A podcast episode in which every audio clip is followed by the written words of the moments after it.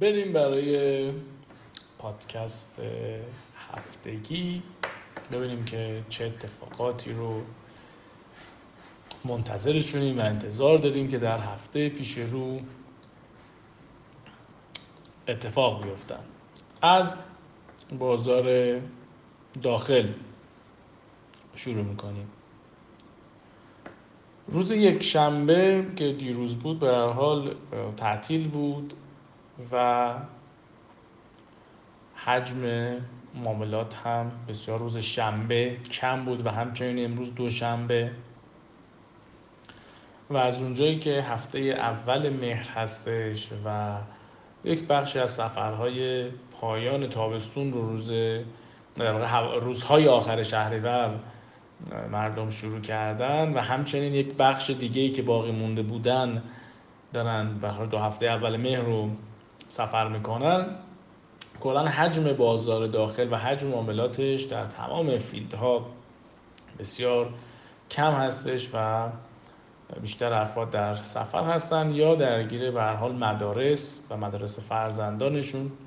از اون ور همزمان شدن این تعطیلی ها با سپتامبر تقویم های میلادی کشورهای خارجی و به خصوص وضعیت نسبتاً استیبل دیکس وای و شاخص دلار کلا بسیار کم تحرک بود بازار داخل.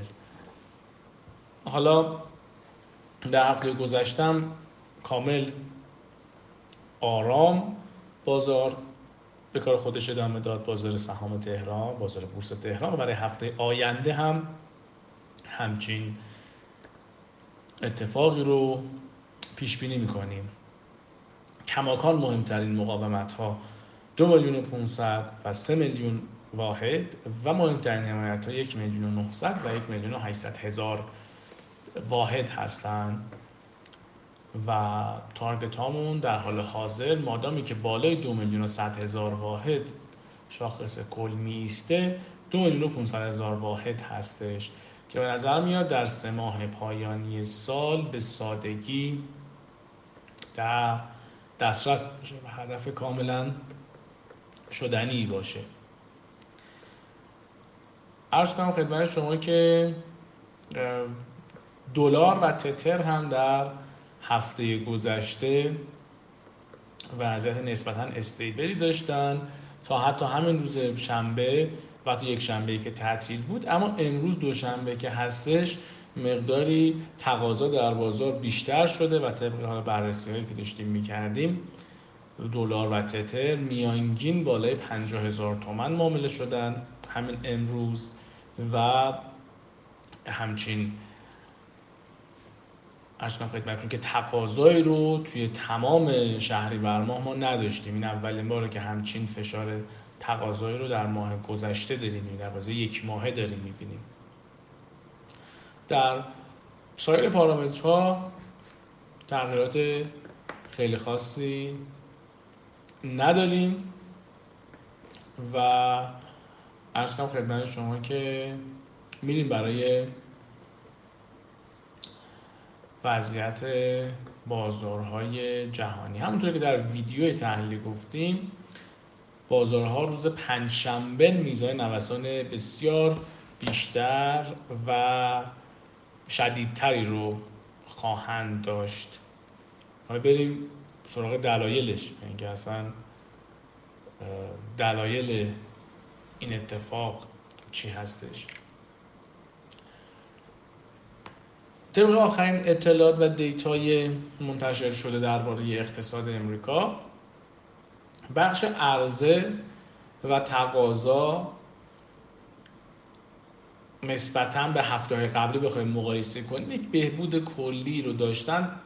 عرضه کماکان قدرتمند شد و تقاضا هم یک کاهش خیلی کوچیکی رو داشت. یعنی بخوام مثال بزنم براتون و مقایسه کنم با چارت مثل زمانهایی میمونه که در روند سعودی یک اصلاح خیلی کوچیکی رو مشاهده می‌کنیم. دقیقا تقاضا همچین وضعیتی رو داره. یعنی بعد از ماها قدرتمند بودنش در حاضر یک ضعف بسیار کوچیکی داره. طبق آخرین دیچه ها درباره وضعیت اشتغال امریکا تقویت بخش اشتغال کاملا مشاهده میشه. مدعیان بیکاری نزولیه و برای چندمین ماهی که در حداقل خودش قرار داره. و این ارقام در حدود میزان مدعیان بیکاری دهه 60 که هفته پیش وقتی پیشترش همین رو عرض کردم خدمتتون. اشتغال قوی و مدرن بیکاری تو حداقل خودش بود توی اون دوره و همین الان هم هست که همین باعث میشه که یک بهانه رو فدرال رزرو داشته باشه که سیاست های انقباضی خودش رو ادامه بده. توی بخش تقاضا شاخص های مدیران خرید خدمات و ترکیبی جفتشون نزولی بودن اما شدت نزول کمتر بود و این PMI ها در مرز تقریبا وضعیت رکود و رونق بودن. کما که خب یک شوک منفی کوچیک می‌تونه این شاخص رو در وضعیت رکود قرار بده. PMI های تولیدات کارخونه ای هم یک واحد بهبود داشت اما باز هم یک وضعیت نسبتا رکودی رو داره. توی ده ماه اخیر وضعیت رکودی مسلما متاثر از سیاست های انقباضی فدرال رزرو بوده. حالا باید توجه کنیم مسلما که هزینه های بهره‌ای برای بنگاه ها خونوارها به نسبت سپتامبر 2022 یک و هفت دهم برابر شده که تقاضای بنگاه و خانوارها رو تحت تاثیر منفی قرار میده. در نهایت وضعیت تقاضای مشتق شده امریکا در به سمت در در, در, در سمت و سوی وضعیت رکودی داره پیش میره. که همین باعث میشه که فدرال رزرو مقداری در ادامه سیاست انقباضی خودش محتاطتر بشه. توجه بفرمایید.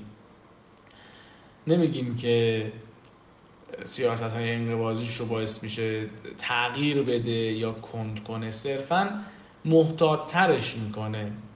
دقیقا همین اتفاقی که توی جلسه آخر فومسی افتاد.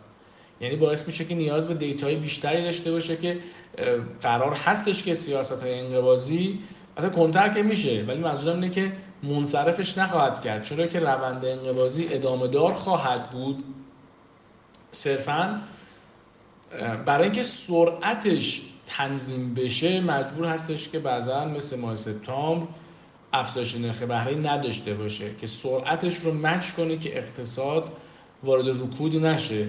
و کماکان در آن, در آن واحدی که داره تورم رو کنترل می‌کنه و مدیریت می‌کنه از اون ور بتونه اقتصاد رو درگیر رکود نکنه یا خیلی هم آسیب نزنه به اقتصاد. بریم سیاست های پولی رو بررسی کنیم. فدرال رزرو از می 2022 به بعد همونطور که می‌دونیم انقباضی بوده و نرخ تورم 9.1 دهم درصدی رو به 3 درصد توی ماه جوان رسوند. کما اینکه از ژوئیه روند نرخ تورم سعودی شد و مسلما فدرال رزرو هم به فکر کنترلش هستش. فومسی که 29 شهریور برگزار شد نرخ بهره رو 5.5 درصد بدون تغییر نگه داشت و آرایی هم که داشت اکثر اعضا موافقش بودن. و این سیاست نسبت به جلسه قبلیش که چهارم مرداد بود به طور نسبی روی کرده انبساطی داره. یا داویش مش میگن دی او وی آی سی اس اچ به نسبت اون جلسه داویشه و به نسبت اون جلسه قبلی انبساطیه. و یک رویکرد انبساطی هستش. حالا دلایل اصلی این عدم تغییر نرخ بهره به رغم سودی شدن تورم ملاحظات بخش تقاضای این کشور و منشأ افزایش تورم تو ماهای اخیر بوده. یعنی می‌خواد دیتای بیشتری جمع کنه. فدرال رزرو که بدون منشأ تورم از کجاست؟ به طوری که حالا بخش تقاضای این کشور هنوز نیازمند تقویت هست و ریشه اصلی افزایش اخیر تورم افزایش قیمت انرژی بوده. به طوری که تورم هسته این کشور نزولیه اما تورم عمومی سعودی بوده. حالا چند نکته مهم داشت که الان بهشون اشاره می‌کنیم. فدرال رزرو نرخ بالاتری رو برای سالاتی پیش بینی می‌کنه و دلیلش هم قوی بودن بازار کار و اشتغال. آقای پاول هم به رغم تاکید بر سیاست های انقباضی معتقد به کنترل تدریجی تورم بوده و به آسیب خوردن بازار کار و اشتغال حساسیت قابل توجهی داره.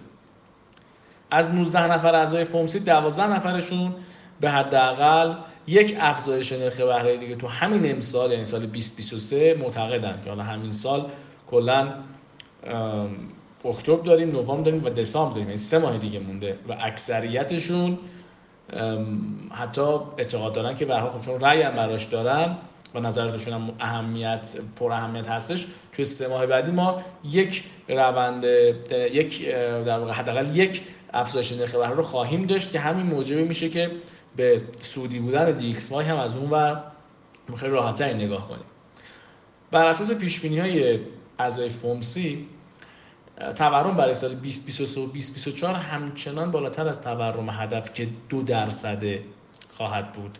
اما تو سال 2024 پیش بینیشون اینه که تورم نزولی خواهد بود.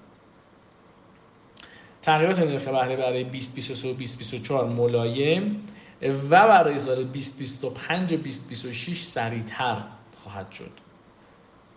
خب حالا اینو باید در نظر بگیریم. یعنی بخوایم تاثیراتش رو بررسی کنیم. این تغییرات نرخ بهره برای امسال مسلما چون پول زیادی در بازارهای سهامی و حتی در بازار رمزارزی نخواهد بود توی سه ماه قبل کماکان DXY صعودی خواهد بود. 2024 رو باید مجدد بررسی کنیم. اما 2025 و 2026 می‌تونه سالهایی باشه که cryptocurrency بتونه یک rally بسیار صعودی خودشو استارت بزنه. پیش بینی میشه که تو سال 2024 سیاست های کاهش نرخ بهره فدرال رزرو هم به طور ملایم شروع شد و تداوم هم داشته باشه. که از همون دیگه اواسط و اواخر 2024 هم میشه به کریپتو امیدوار بود که بخواد حرکت های زیادی بکنه و حالا وارد یک بولران قدرتمند بشه. یورو یک تغییر اساسی داشت تو هفته قبلی. آخرین اطلاعاتی که منتشر شد در خصوص اقتصاد حوزه یورو حاکی از تغییرات نسبی بخش عرضه و تضعیف بخش تقاضای منطقه است. تو بخش ارزش شاخص تولید ساخت و ساز ساختمانسازی و زیر ساخت توی حوزه یورو در ژوئیه 2023 به مدت نسبت به مدت مشابه سال قبل یه درصد افزایش داشت که تا حدودی کاهش 8 دهم درصدی ماه قبلی رو جبران کرد که شدیدترین افزایش در شاخص ساخت و ساز از فوریه رو نشون میده. جملتا هم ناشی از افزایش فعالیت ساختمانی بوده. حالا در همین حال فعالیت مرتبط با زیر ساخت با سرعت کمتری رشد کرد. بین بزرگترین اقتصادهای حوزه یورو فعالیت ساخت تو اسپانیا 7 درصد، هلند 3.6 درصد، فرانسه 3 درصد و آلمان هم 1 درصد افزایش داشت که به صورت ماهانه شاخص تولید ساخت و ساز توی ژوئیه 2023 8 درصد افزایش داشت. این کلت ارزه. توی تقاضا توی سپتامبر شاخص PMI کلی خدمات تولید کارخونه حوزه یورو مشابه با اگست و توی حوزه رکودی تثبیت شدن. زیر 50 یعنی.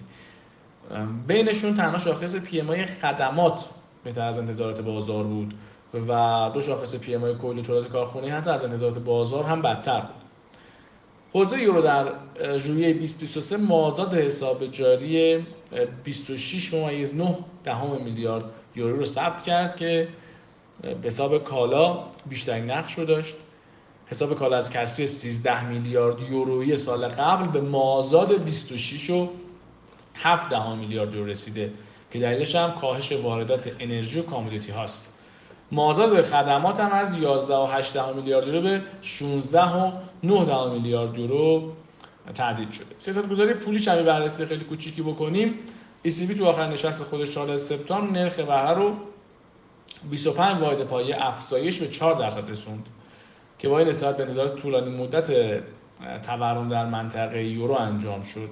حالا طبق بیان ECB بر اساس ارزیابی فعلی این بانک ECB معتقده که حفظ این سود نرخ بهره برای یک دوره به اندازه کافی طولانی ادامه خواهد داد و همین امر هم کمک قابل توجهی به دستیابی به موقع به هدف تورم دو درصدی در واقع این هم باعث این میشه که یعنی حفظ سطوح نرخ بهره برای یک دوره به اندازه کافی طولانی باعث میشه که به هدف تورم دو درصدی و به موقعش برسه ECB که انتظار میره تو نشسته بعدی کماکان نرخ بهره ثابت بمونه و تغییر نکنه و این سه ماه جاری هم کماکان این ماجرا رو داشته باشیم. هفته کم ایونتی هست چون هفته آخر سپتامبر هست کماکان و رویدادهای بسیار مهم هفته قبلی داشتیم. اما امروز دوشنبه سخنرانی خانم لاگارد رئیس کل بانک مرکزی رو داریم. سه شنبه مجدد کم نوسان خواهد بود. بازارها چهار شنبه یه گزارش وام خانوار و بنگاه ها و رشد نقدینگی اگست رو داریم. ارز کنم خدمت شما که و سنتیمنت و انتظارات تورم مصرف کننده ژوئیه که پنجشنبه خواهد بود و پنجشنبه مدعیان بیکاری و سخنرانی رئیس کل بانک مرکزی امریکا رو داریم. یعنی دو تا event بسیار مهم روز پنجشنبه داریم. جمعه هم مجدد event های زیادی داریم. یعنی تورم PCE امریکا و درآمد مخارج شخصی امریکا و همچنین سخنرانی ECB رو داریم و تورم مصرف مصرف کننده سپتامبر حوزه یورو که رو بازارها تاثیر خواهند داشت. کماکان ترند های قبلی ادامه دار خواهند بود و به نظر میاد که بتونیم کماکان با این منوال معامله کنیم و با همین منوال هم پیش بریم. و سه ماه آینده اتفاقات خیلی عجیب غریبی رو در بازار مشاهده نکنیم. این هم از بازارهای جهانی و فورکس بریم وضعیت کریپتو رو ببینیم. ببینیم که چه اتفاقاتی رو برای کریپتو می‌تونیم به انتظارش باشیم و ببینیم که چه توقعاتی رو قرار داشته باشیم خب من میرم با بررسی فیوچرهای CME بیت کوین شروع می‌کنم که دیده کلیتری از بازار رو به ما بده. خب حجم اوپن اینترستش رو که بریم بررسی کنیم توی ماه سپتامبر حجم معاملات سی ام بیت کوین 23.6 دهم میلیارد دلار بوده که از 41 ممیز 79 صدم میلیارد دلار روندش کنیم. این ماه 24 میلیارد دلار بوده. ماه قبلی 42 میلیارد دلار. یعنی حجم کاملا مشهوده و حتی از سپتامبر سال قبلی همین حجم کمتر اوپن اینترستمون هم دو میلیارد دلار هستش که 220 میلیون دلار از ماه قبلی کماکان کمتر هستش. و نشون دهنده اینه که بازار کریپتو کماکان تا سه ماه آینده در همین وضعیت رکودی خودش باقی خواهد ماند. چون که در واقع وضع خیلی جذابی نداره. حالا option رو که میریم با هم بررسی می‌کنیم option به نسبت حجم یک میلیارد دلاری ماه قبلی به 700 میلیون دلار رسیده. تقریبا نصف شده. open interest تقریبا بدون تغییر هستش. کما اینکه حالا سپتامبر هم تمام نشده و هنوز یک هفته دیگر رو ما time داریم. یعنی حتی جمعه این هفته که تمام میشه دیگه شنبه که بازار تعطیل هستش یک شنبه دیگه یکم اکتبر خواهد بود و data کماکان ناقص data ی سپتامبر که عرض می‌کنم خدمتتون. اما به صورت کلی خب توی یک هفته خیلی هم با توجه به این حجم و تغییرات خاصی رو انتظارش رو نداریم. و به همین دلیل هستش که در واقع انتظار داریم این منوال کاملا ادامه پیدا کنه. بخوام بریم تحرکات بازاری رو نگاه کنیم. خیلی جالبه که hedge fund ها و asset manager ها تعداد معاملات long شون به نسبت هفته قبلی بیشتر شده. اما نشون دهنده این هستش که مشغول نوسانگیری هستن از بازار. چرا که از اون ور مجدد hedge fund ها با یک حجم بسیار بیشتری معاملات شورت فعال دارن. یعنی حجم معاملات شورتشون حدود 1.5 میلیارد دلار هستش و حجم معاملات long ی که داریم راجع بهش صحبت می‌کنیم حدود 300 میلیون دلار. خب مادامی که حجم معاملات شورت اینقدر از معاملات long بیشتر هستش long کردن دو دلیل بیشتر نمی‌تونه داشته باشه. یعنی صرفا هج کردن و پوشش ریسک که خب مسلما وظیفه hedge fund ها همین هج کردن و پوشش ریسک هستش و بخش کوچک کوچکی از اون هم متعلق به نوسانگیری های روزانه و هفتگی این فاند ها هستش که مجدد پوشش ریسکشون رو بتونن انجام بدن. در سایر پارامترهای بازاری هم تغییرات خاصی نداریم. کماکان کم حجم بیت کوین داره معامله میشه. و حجم خیلی جذابی رو مشاهده نمی کنیم. بریم بازدهی بیت کوین هم با هم بررسی کنیم. خب همونطور که راجع ماه سپتامبر صحبت کرده بودیم از 2013 تا الان که 2023 هستیم سال 2013 یک و 76 صدام درصد منفی بازدهی بیت کوین عرض می‌کنم خدمتتون. سال 2014 19 و یک صدام درصد منفی 2015 دو 35 صدام درصد مثبت